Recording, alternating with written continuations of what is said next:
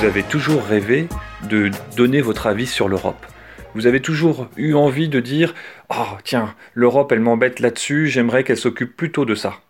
Cette opportunité qui est donnée par la conférence sur l'avenir de l'Europe, qui offre aux citoyens européens une occasion unique euh, de débattre des priorités de l'Europe et des défis auxquels elle est confrontée. Le Parlement européen, le Conseil et la Commission européenne se sont engagés à écouter les Européens qui se seront exprimés. Mais comment cela s'est-il passé concrètement pour les citoyens en France qui ont été sélectionnés et qui ont participé à ces ateliers. C'est le thème d'un documentaire qui va passer sur LCP mercredi, qui a suivi les coulisses de ces échanges.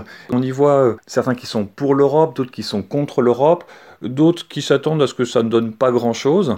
Et justement, c'est un document exceptionnel et nous avons la chance aujourd'hui dans l'émission Europe du mur des podcasts de recevoir euh, Yann Anthony Nogues, euh, l'auteur justement de ces coulisses de la conférence sur l'avenir de l'Europe. Euh, Yann Anthony, bonjour. Bonjour Fabien.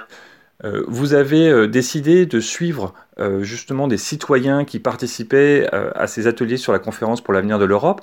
Pourquoi est-ce que vous avez décidé de faire ça? Écoutez, on s'était déjà parlé il y, a, quelques mois parce que nous avions produit un documentaire sur les sommets. On était dans les coulisses des, conseils européens et euh, là, on a voulu descendre un petit peu dans la vallée et voir comment ça se passait euh, en Europe sur, euh, sur le terrain et aller précisément au, contact là des, citoyens français et de voir comment les Français, des hommes, des femmes, des, jeunes, des, des, moins jeunes, du nord, du sud, de l'est, de l'ouest, s'appropriaient euh, la matière européenne. Alors on a intitulé ce documentaire Les eurocrates, mais en fait c'est tout sauf des eurocrates. On a plusieurs, euh, plusieurs personnages comme Laurent, ce chauffeur routier qui vit dans un petit village de 80 habitants euh, dans les Hautes-Alpes, qui s'appelle Aubessagne, et, qui lui, moi ça m'a passionné.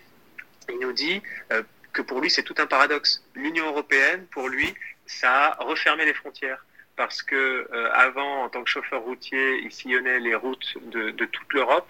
Et depuis le grand élargissement de 2004 et, 2007, euh, quand il y a tous ces pays de l'Est qui sont rentrés dans l'Union européenne, eh bien avec eux énormément de, de transporteurs routiers, ce qui fait que ça a refermé les frontières pour lui, parce que c'est eux qui ont quasi trusté tout le marché. Et donc lui, en tant que chauffeur routier, en tant que Français, maintenant ne fait plus que du fret national. Voilà, ça c'est le genre d'histoire qui m'a absolument passionné et c'est pour ça qu'on euh, a souhaité faire ce documentaire. Alors dans votre documentaire, vous avez différents profils. Vous avez un chasseur assez anti-européen. Euh, vous avez euh, des jeunes, des jeunes qui sont qui sont plutôt pro-européens mais qui savent pas du tout comment ça fonctionne. Euh, vous avez euh, différents profils. D'ailleurs, on voit euh, poindre différents personnages au travers des, éléments qu'on voit dans votre documentaire. Est-ce que justement c'était un exercice intéressant à suivre pour vous qui était extérieur et pas qui participait justement? Alors ça a été difficile de faire le casting entre guillemets parce qu'on voulait, comme vous l'avez dit, à la fois des pro-européens, des anti-européens, des gens qui n'y connaissent rien mais qui veulent s'engager on a travaillé sur ce documentaire avec, euh, avec plusieurs euh, journalistes, dont, euh, dont Bérangère Bonte.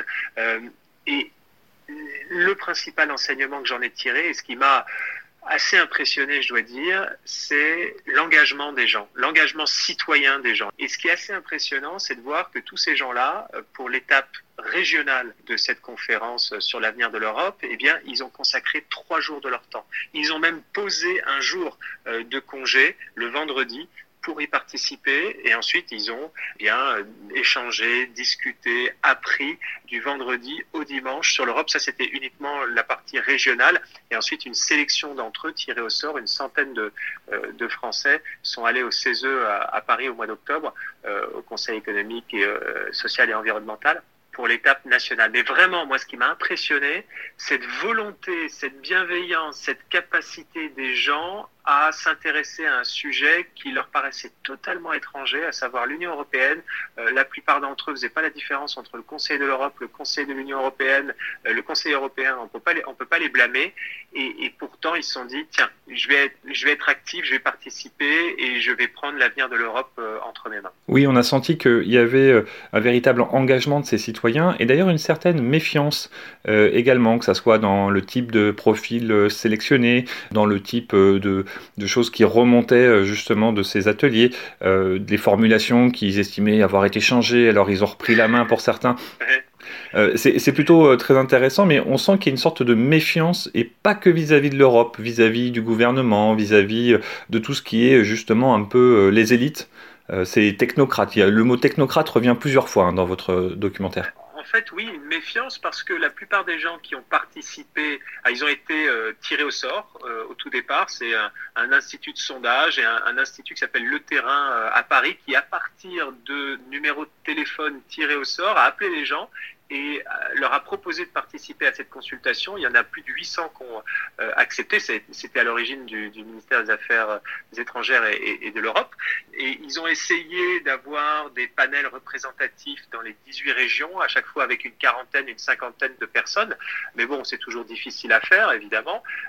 Et donc, il y a eu beaucoup de questions qui ont été posées sur la représentativité. Est-ce qu'il y a suffisamment d'anti-européens qui ont été sélectionnés? Est-ce que c'est pas juste une opération de com le gouvernement. Alors oui, toutes ces questions été posées, comme vous le dites, même sur la méthode, euh, sur la façon, euh, sur le mode d'entonnoir, parce qu'au départ, tout le monde arrive avec beaucoup d'idées, beaucoup de propositions, ça fourmille, et puis il faut quand même arriver au terme des trois jours avec euh, des propositions de changement, des propositions concrètes, bien formulées, pour que ça mène à quelque chose. Donc il y a tout un travail de la part des organisateurs, des facilitateurs, il y a aussi des experts pour accompagner les Français, les, les citoyens, sans euh, écrire euh, et formuler à leur place. Donc c'est assez intéressant à, observer. Oui. Ce qu'on peut retenir de votre documentaire, Yann Anthony Nogues, c'est le fait qu'il y a une véritable envie d'être entendu euh, une envie que de voir ces propositions arriver de manière concrète au niveau européen. Est-ce que vous pensez, est-ce que justement le but de votre documentaire, c'est pas de montrer qu'il y a une véritable attente et que attention aux différents gouvernements de l'Europe qui n'écouteraient pas les citoyens? Il y a une vraie envie d'être entendu, il y a une vraie envie de, participer, il y a une vraie envie d'être constructif. C'est ce que j'ai ressenti en tant que euh, réalisateur producteur du, du documentaire, euh, mais il y a une inquiétude aussi parce qu'il y a quand même le précédent de la convention citoyenne sur le climat qui avait un petit peu fait euh, fait pchit. Oui, il y a des attentes, ça va être compliqué parce que euh, la France c'est un pays parmi 27, donc ça c'est la consultation nationale française, c'est également le cas à travers les, les 26 autres pays. Il y a des consultations, donc tout ça va converger et euh, dans le cadre de la présidence française de l'Union européenne, Emmanuel Macron va arriver avec des propositions concrètes, je crois, au mois de mai, euh, qui vont être mises sur la table, présentées à la Commission et, et peut-être débattues euh, euh, au Conseil européen par les chefs d'État et, de gouvernement. S'il est élu, évidemment, en, avril 2022. Oui, pardon, pardon, vous avez, oui, vous avez, vous avez raison. En tout cas, l'intention, c'est de présenter ces résultats au, au, mois de mai. Au départ, au dé initialement, c'était au mois de mars, donc avant la présidentielle. Et j'ai lu euh, une grande interview de Clément Beaune, le secrétaire d'État aux Affaires européennes, dans les colonnes de Ouest France euh, mercredi matin. Et il était question de, de, présenter les résultats au mois de mai. Donc euh, c'est comme ça que j'ai pensé à cette date. Vous avez de très bonnes lectures. Euh, donc j'encourage tous nos auditeurs à, à regarder ce reportage qui sera donc diffusé sur LCP mercredi soir en prime time. Est-ce qu'on pourra le revoir après si on, jamais on l'a loupé euh, sur le site internet de LCP en replay, sur, euh, sur LCP ou sur YouTube. Et euh, le nom de, du documentaire, c'est Les Eurocrates. Merci beaucoup. Au revoir. Merci Fabien.